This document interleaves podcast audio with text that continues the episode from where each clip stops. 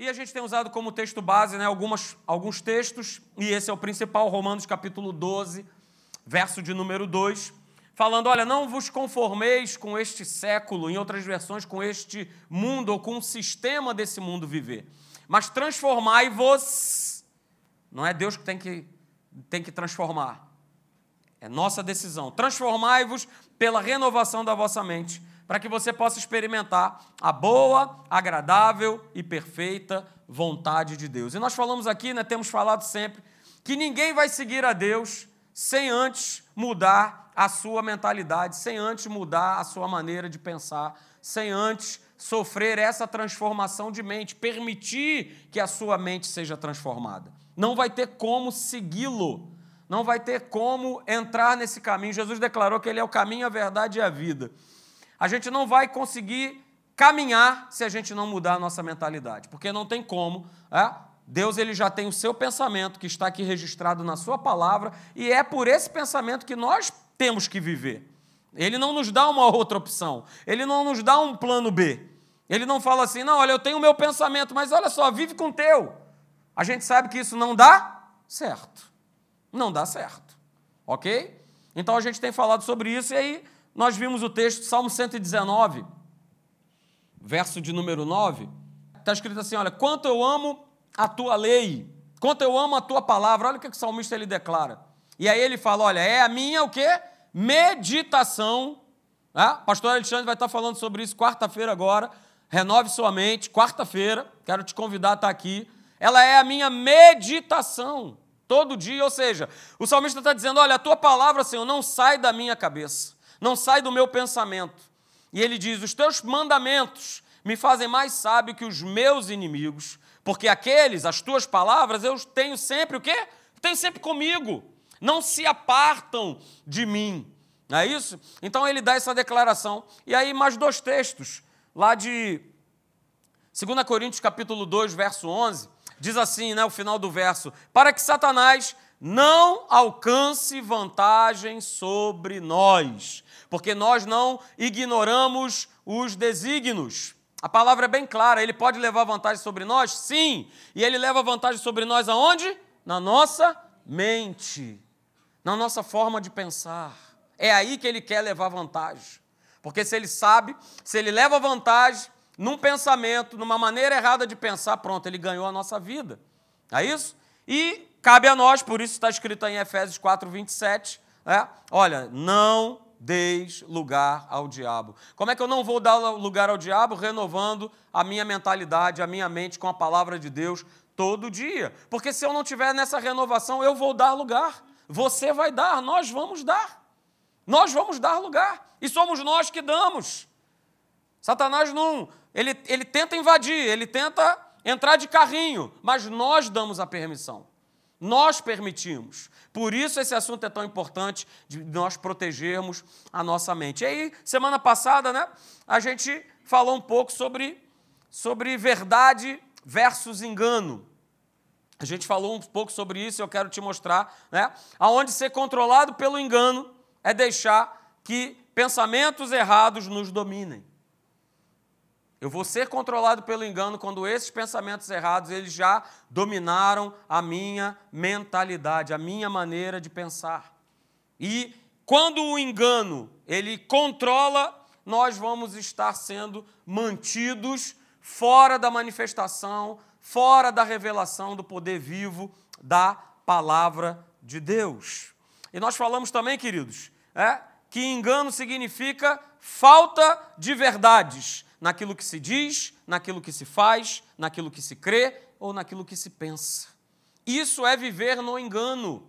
Falta essa verdade naquilo que eu faço, naquilo que eu digo, naquilo que eu creio, naquilo que eu penso. E se está faltando verdade, eu tenho vivido no engano. E não sei, é, inconscientemente, ou até muitas vezes conscientemente. Vivo no engano de maneira consciente, é terrível. E nós terminamos falando, né, que a verdade ela tem limites. E se nós ultrapassarmos esses limites, nós vamos estar saindo da verdade e entrando no engano, e isso é muito fácil. Eu coloquei para vocês aqui o vídeo, né? É o vídeo esse que eu até intitulei como Pastor Bobinho. Porque o cabra pegou lá um texto lá do profeta Oséias e não, porque olha só, está escrito aqui na palavra, ó. ele usou a Bíblia. Olha, vai e pega uma mulher né, e adultera com ela. Está escrito. E aí outros, porque não conhecem a palavra, embarcam na mesma canoa. E é verdade, olha só, foi o pastor que falou. Olha, vai, pega uma mulher e adultera. Mas o cabrinha, coitado, nem o português básico ele sabia, porque não era adultera, era adúltera. Então, né, e as pessoas vão entrando nesse, nesse viés aí vão, e vão ultrapassando e achando que está tudo certo, que está tudo ok. E hoje a gente vai continuar falando um pouco mais sobre isso, sobre verdade versus engano. E eu quero que você abra lá comigo em 2 Coríntios, capítulo 11. Abra lá, eu não coloquei na tela justamente para poder ver aí quem trouxe a sua Bíblia, deixa eu ver. Ah, beleza, ali, tal. Ah, que legal, que beleza. Olha aí, Todos com Bíblia, aleluia. Celular, né? Você vai querer dizer que está com a Bíblia no celular, tá bem, eu vou acreditar. Tá? 2 Coríntios 11, 2 Coríntios 11, do verso 1 ao verso 4. Eu leio para você e vamos ler também o verso 13 e o verso 14 desse mesmo capítulo. 2 Coríntios 11, do verso 1 ao 4, diz assim: Olha o que, o apóstolo Paulo ele declara: Quisera eu me suportasses um pouco mais na minha loucura Suportai-me, pois, porque eu zelo por vós com o zelo de Deus, visto que vos tenho preparado para vos apresentar como virgem pura a um só esposo, que é Cristo.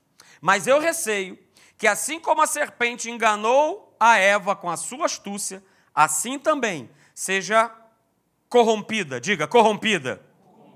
Corrompida, a vossa o quê? corrompida a vossa mente, e se aparte e se afaste da simplicidade e pureza devidas a Cristo.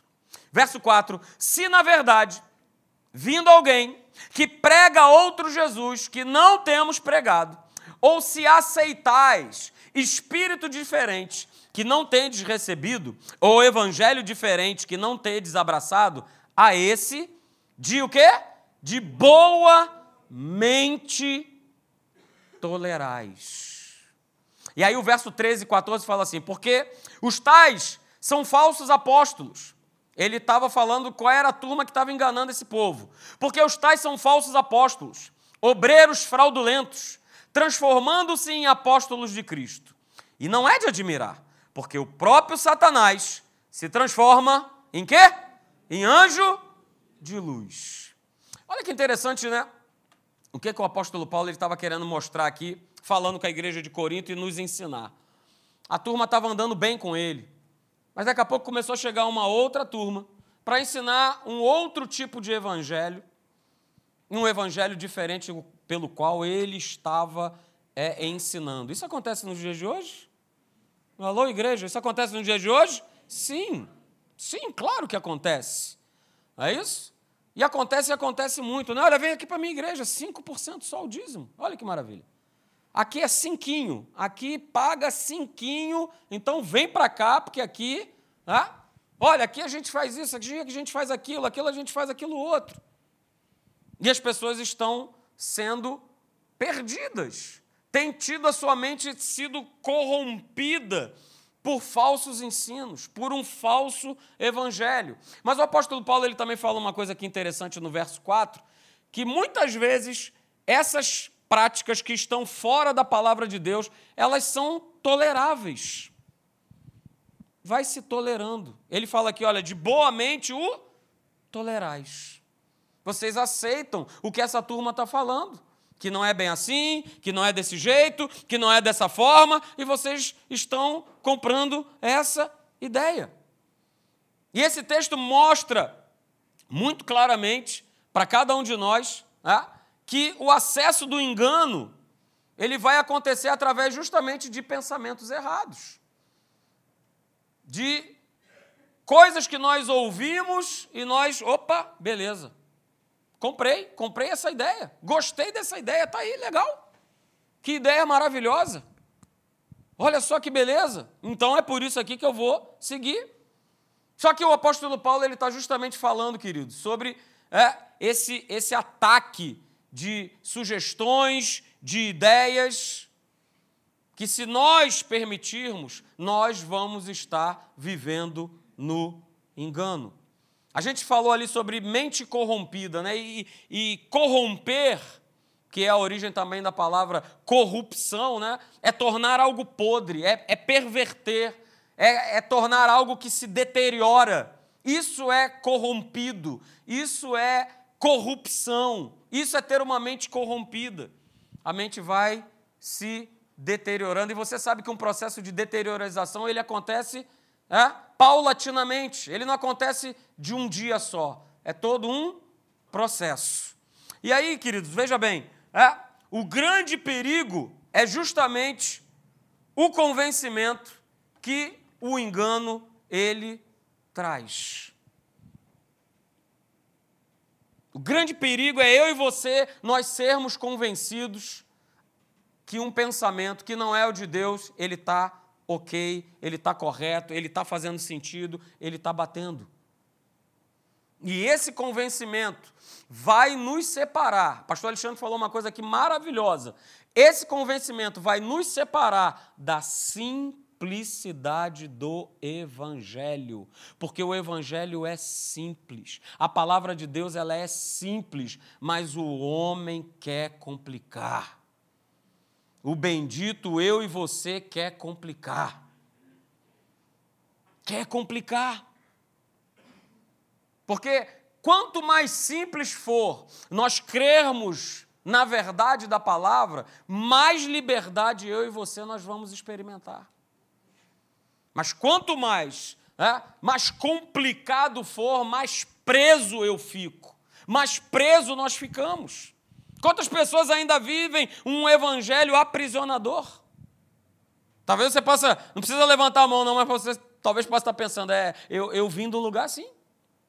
É, eu já frequentei um lugar assim. Estava vivendo de forma aprisionada. Porque o sistema de um homem, de um governo, de uma igreja disse que era assim, que era assado, que era assim. Mas isso foi rompido no momento em que eu fui para a palavra e falei: não, mas não é assim. O evangelho ele é simples. Mas queridos, o problema, né? O problema é que isso tem feito com que a mente dos cristãos tenha vivido de maneira confusa, atrapalhada, afinal de contas, para onde é que eu vou e que igreja que eu fico e qual é o evangelho, né? E você sabe disso, isso é uma frase do pastor Hélio, mentes confusas mentes complicadas, não vão experimentar da liberdade de Deus. Não tem como. Se há uma confusão na minha mente a respeito de uma série de coisas, o pastor Alexandre também falou aqui, e eu vou reforçar, você é meu convidado a estar aqui terça-feira, né, na Escola Atos, é justamente, há uma grande confusão em quem Deus é, quem eu sou, e agora, qual é a vontade de Deus? Não, pastor, a vontade de Deus é um mistério, né, é algo, não, é muito estranho e tal. Há uma grande confusão.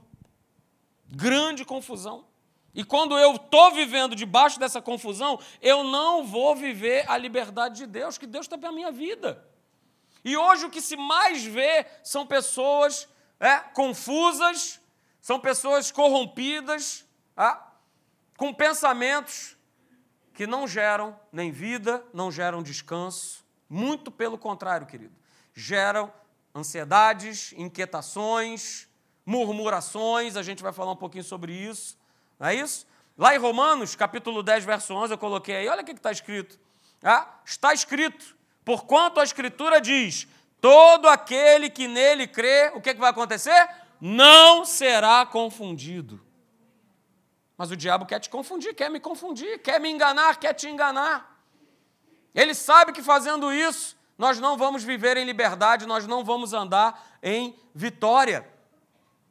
Mas, poxa, todo aquele que nele crê, crê de que forma? Crê de maneira simples, crê de maneira saudável, na palavra de Deus, no que está escrito aqui, é o que está escrito e ponto final.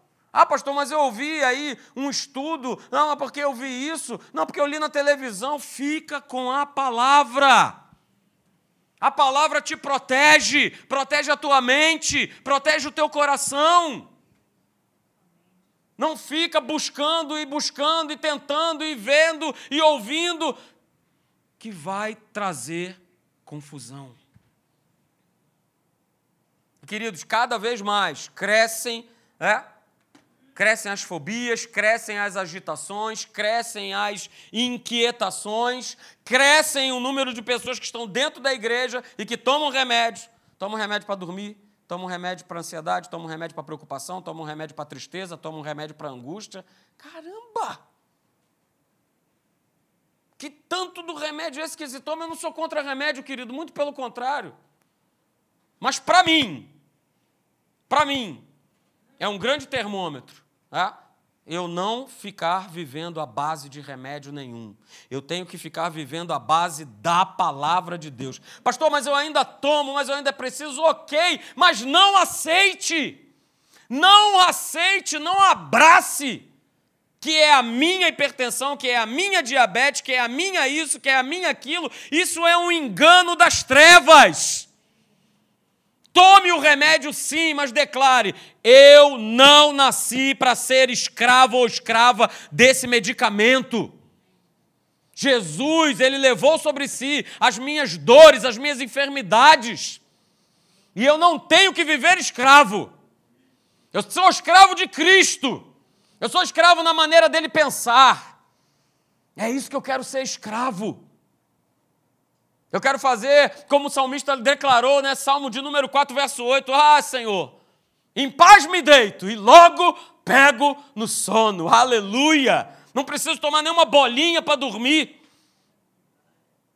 Mas cresce, cresce e cresce por quê? Por conta de pensamentos, por conta dessa corrupção de pensamentos que querem nos destruir. Que querem nos destruir, queridos. Veja bem, é? mentes confusas, mentes corrompidas, são, a mente, são mentes inquietas e agitadas. E esse tipo de mentalidade vai levar essa pessoa para uma coisa chamada insegurança. Insegurança. E Deus não nos chamou para viver na insegurança, não nos chamou para viver na inquietação, não nos chamou para viver na agitação. Não nos chamou, porque ele mesmo declarou: é, olha só, gente, aquietai-vos e sabei que eu sou Deus. Se aquiete. Se aquiete, Isaías capítulo 30, verso 15. Olha, no arrependimento e no descanso está a salvação de vocês. Na quietude e na confiança está o seu vigor, a tua força. Mas a palavra é bem clara dizendo assim: Mas vocês não quiseram. Vocês não quiseram. Não quiseram descansar. Não quiseram se aquietar. O mundo nos empurra para isso? Sim. Para que vivamos agitados, ansiosos, nervosos sobre o futuro, sobre o que vai acontecer. Mas esse tem que ser o nosso grande exercício da fé de nós descansarmos em Deus. Saber que Ele é a nossa segurança, que Ele é a nossa confiança, que Ele é a nossa força, o Senhor é a nossa força, o Senhor é o nosso guerreiro, Ele é, não somos nós. E queridos, olha só, mentes confusas e inquietas, veja só essa, essa sequência que eu coloquei. Mentes confusas e inquietas olha o que, é que vai acontecer: vai gerar dúvida. E essas dúvidas vão levar a questionamentos. E esses questionamentos vão gerar ainda mais inquietação e confusão. Anote isso aí. Mentes confusas e inquietas vão gerar dúvidas, vão trazer dúvidas. E essas dúvidas vão levar a questionamentos que vão gerar ainda mais insegurança, inquietação e confusão. E é tudo que o diabo quer. Ele quer nos apartar da verdade. Ele quer que nós sejamos convencidos por um outro pensamento que não é o pensamento da palavra. Ele quer corromper a nossa mente, ele quer que você perca a certeza sobre o que diz esse livro ao teu respeito. Que você é curado, que você é próspero, que você é mais que vencedor, que a sua família é de Jesus, ah? que pode estar comendo a bala, comendo, e você não vai ser atingido. E se você for atingido, vai ter lá uma moeda, um papel que vai bater na moeda e não vai entrar. Deus, Ele faz! Ele é o Deus do milagre!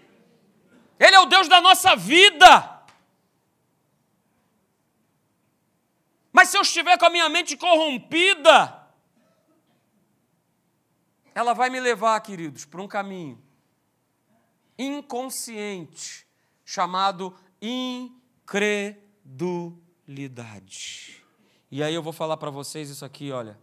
Incredulidade é o passo anterior à desobediência. A minha mente está confusa. A minha mente se torna uma mente incrédula, e por ela estar incrédula, ela vai me levar a desobedecer. E essa é a intenção do inimigo, que nós venhamos a desobedecer a palavra de Deus. E uma vez que eu desobedeço, eu perco a bênção de Deus sobre a minha vida. E ele vai tentar misturar engano com a verdade, para que a gente viva uma vida de incredulidade e a gente venha desobedecer. Assim como fez Eva, lá em Gênesis capítulo 3. Ele misturou, ele fez um grande milkshake com a verdade e o engano. Não, olha só, é certo, é certo que você não vai morrer, Eva. É claro que você pode comer. Não!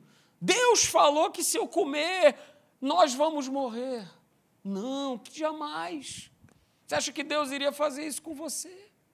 Não. Você, pelo contrário, você vai se tornar como Deus. Você vai ter o conhecimento do bem e do mal. Você será como o próprio Deus. E aí ele, ó, pega, né? pega a Eva de jeito e queridos, outra coisa né, é que uma mentalidade, uma mente corrompida, é, vai ser uma pessoa que vai estar sempre murmurando e reclamando com facilidade. Isso é a mais pura verdade. É a mais pura verdade. Reclamador, murmurador. Porque a mente está corrompida, eu já estou na incredulidade, eu já entrei na desobediência e aí eu vou começar a questionar. Eu vou começar a entrar no campo do questionamento. Por quê? Por quê? E isso, e aquilo outro. Hebreus capítulo 4, vai lá comigo, Hebreus 4, do verso 1 ao 3.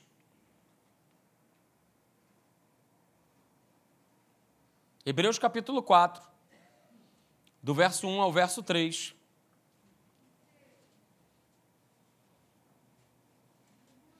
Hebreus 4, de 1 a 3, diz assim: Temamos. É uma ordem. Temamos, portanto, que, sendo-nos deixada a promessa de entrar no descanso de Deus, suceda parecer que algum de vós tenha falhado. Porque também a nós foram anunciadas as boas novas, como se deu com eles, mas a palavra que ouviram não lhes aproveitou visto não ter sido acompanhada pela fé naqueles que a ouviram. Houve dois grupos em Israel: aqueles que não quiseram acreditar, não entraram no descanso, foram enganados por aquilo que eles viram, e um outro grupo do verso 3 que declara: Nós, porém, que cremos, entramos no descanso. Dois grupos distintos: aqueles que foram enganados, aqueles que foram confundidos, aqueles que tiveram a sua mentalidade corrompida por algo que eles viram. Não dá, a terra é boa, mas. Mas ela tem gigantes, ela tem problemas, ela tem dificuldades. Mas Josué e Caleb, eles creram e eles entraram no descanso. Quem acreditou entrou no descanso da certeza. Descanso é isso, é ter certeza que Deus ele faz. Isso é ter descanso, é ter a certeza que Deus faz. Descanso é isso, é ter a certeza de que Deus faz. Isso é entrar no descanso. E foi o descanso que eles entraram. O descanso da certeza da verdade.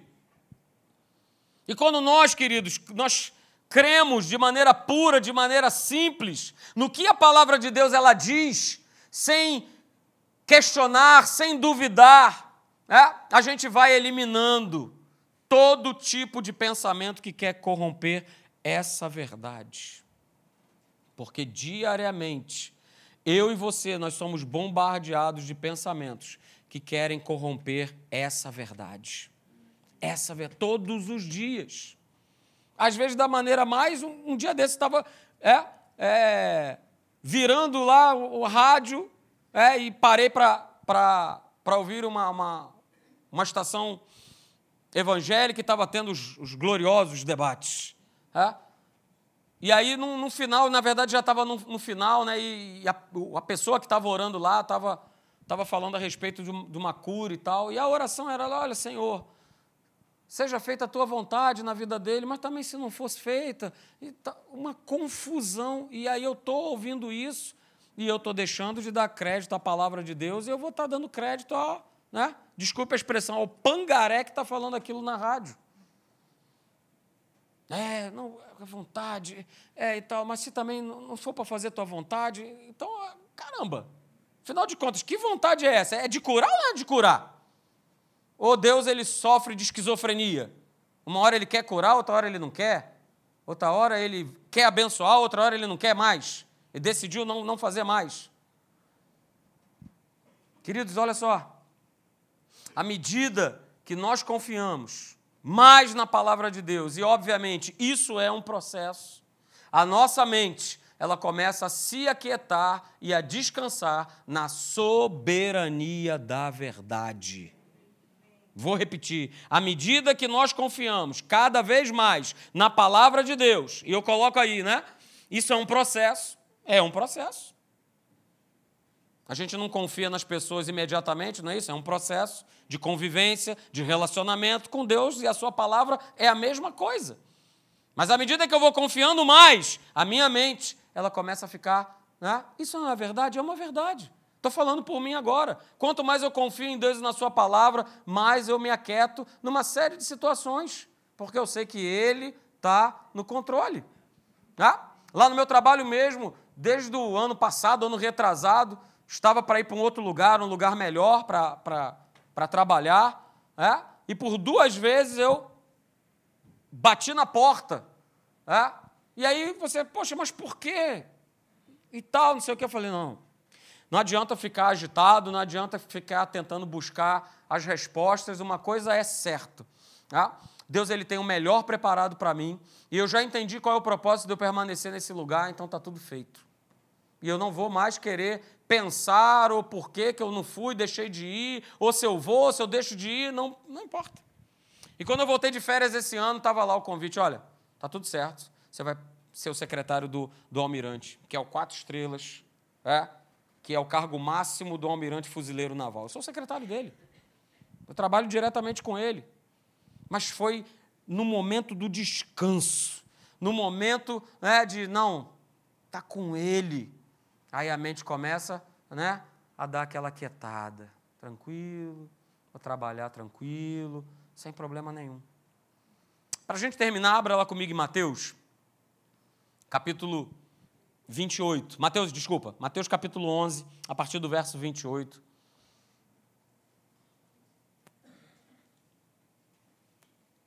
Mateus capítulo 11, verso 28. A gente não pode esquecer disso. Aliás, homework para você essa semana. Tá? Dever de casa. Medita nesses, medita nesses três versos. Se você de repente está passando por um processo de decisão, de agitação, de inquietação. Mente confusa vai levar à incredulidade e à desobediência. Mateus capítulo 11, a partir do verso 28, veja o que Jesus ele declara. Ele está falando para cada um de nós aqui nessa manhã. Veja o que ele disse: Vinde a mim, todos os que estáis cansados e sobrecarregados, e eu vos aliviarei. Essa versão, né, na verdade, é eu vos darei descanso. Pode anotar aí na tua Bíblia. Ao invés de aliviarei, é eu vou te dar descanso. Porque aliviar significa o seguinte, né? Eu estou carregando 300 quilos na minha costa, aí vem Jesus, tirou 100. Olha, que beleza, aliviou. Mas resolveu meu problema? Não. Mas Jesus não é o Deus de resolver o problema pela metade. Quando ele entra, ele entra, né? Ó, na canela do diabo, ó, de sola, chuteira com a trava desse tamanho, né? De preferência para bater na canela, na cabeça dele, arrancar tudo. É? Então não tem aliviar, tem dar descanso. É? Então, olha, vinde a mim todos os que estáis cansados e sobrecarregados, e eu vos darei descanso. Verso 29, tomai sobre vós o meu jugo e aprendei de mim. Vou repetir: tomai sobre vós o meu jugo e aprendei de mim, porque eu sou manso e humilde de coração. E mais uma vez ele fala: e achareis o quê? Descanso para a vossa alma, mente. Queridos, que passagem é essa? Vou repetir de novo, verso 28, volta comigo lá. Vinde, pois, todos os que estáis cansados e sobrecarregados, e eu vos darei descanso. Tomai sobre vós o meu jugo e aprendei de mim, porque eu sou manso e humilde de coração, e achareis o quê? Descanso para vossa alma, porque o meu jugo é suave e o meu fardo ele é leve.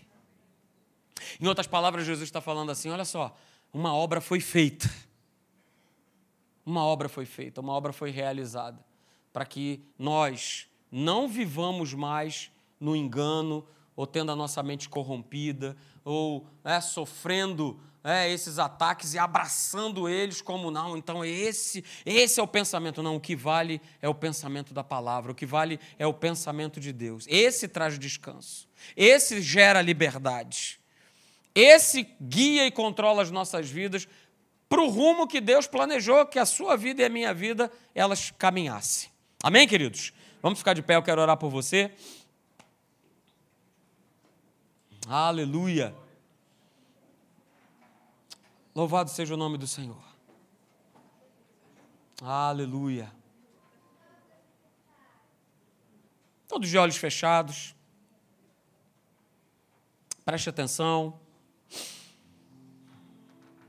Todos de olhos fechados. Se você aqui nessa manhã recebeu essa palavra,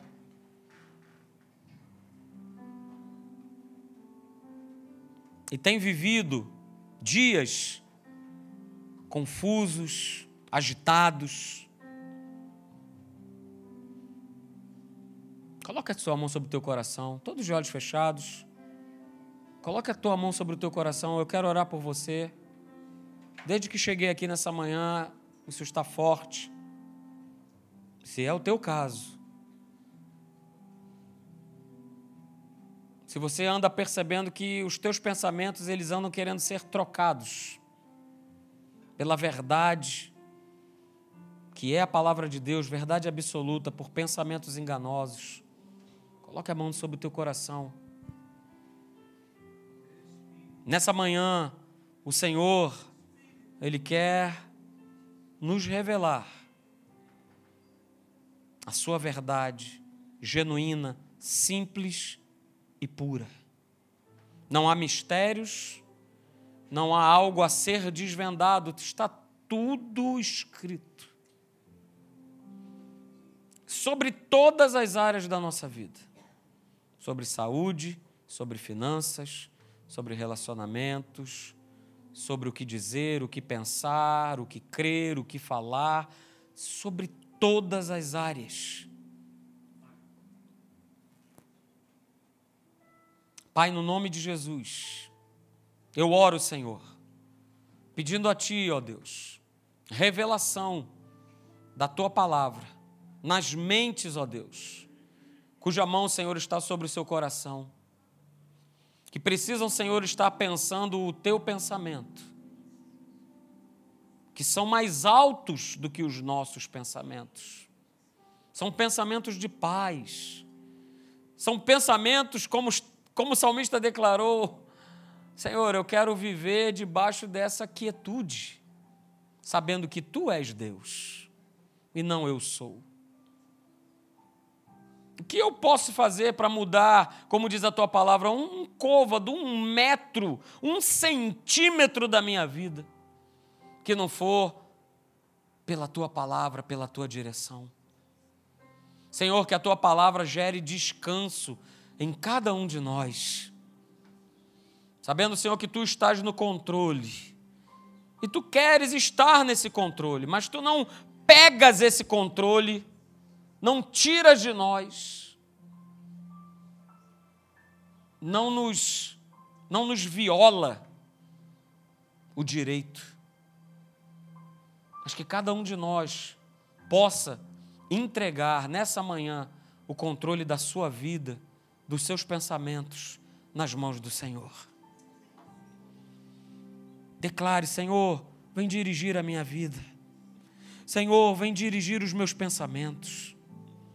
Senhor, vem conduzir, Senhor, decisões, atitudes que precisam ser, Senhor, tomadas, situações que precisam ser resolvidas. Mas eu não quero resolver, Senhor. Eu quero que tu resolvas. Eu quero que tu tome a frente. Eu quero que tu faça. Vem, Senhor, sobre a vida desses meus irmãos e irmãs que colocam a sua mão sobre o seu coração e declaram, Senhor, que querem pensar o que tu pensas, dizer o que tu dizes, crer aquilo, Senhor, que está na tua palavra. Porque cada um de nós aqui, Pai, precisa experimentar mais de ti, mais da tua palavra, mais da tua revelação, mais do teu poder. Cada um de nós, cada um de nós. Oh, Senhor, aleluia. Levante suas mãos. Oh, yeah.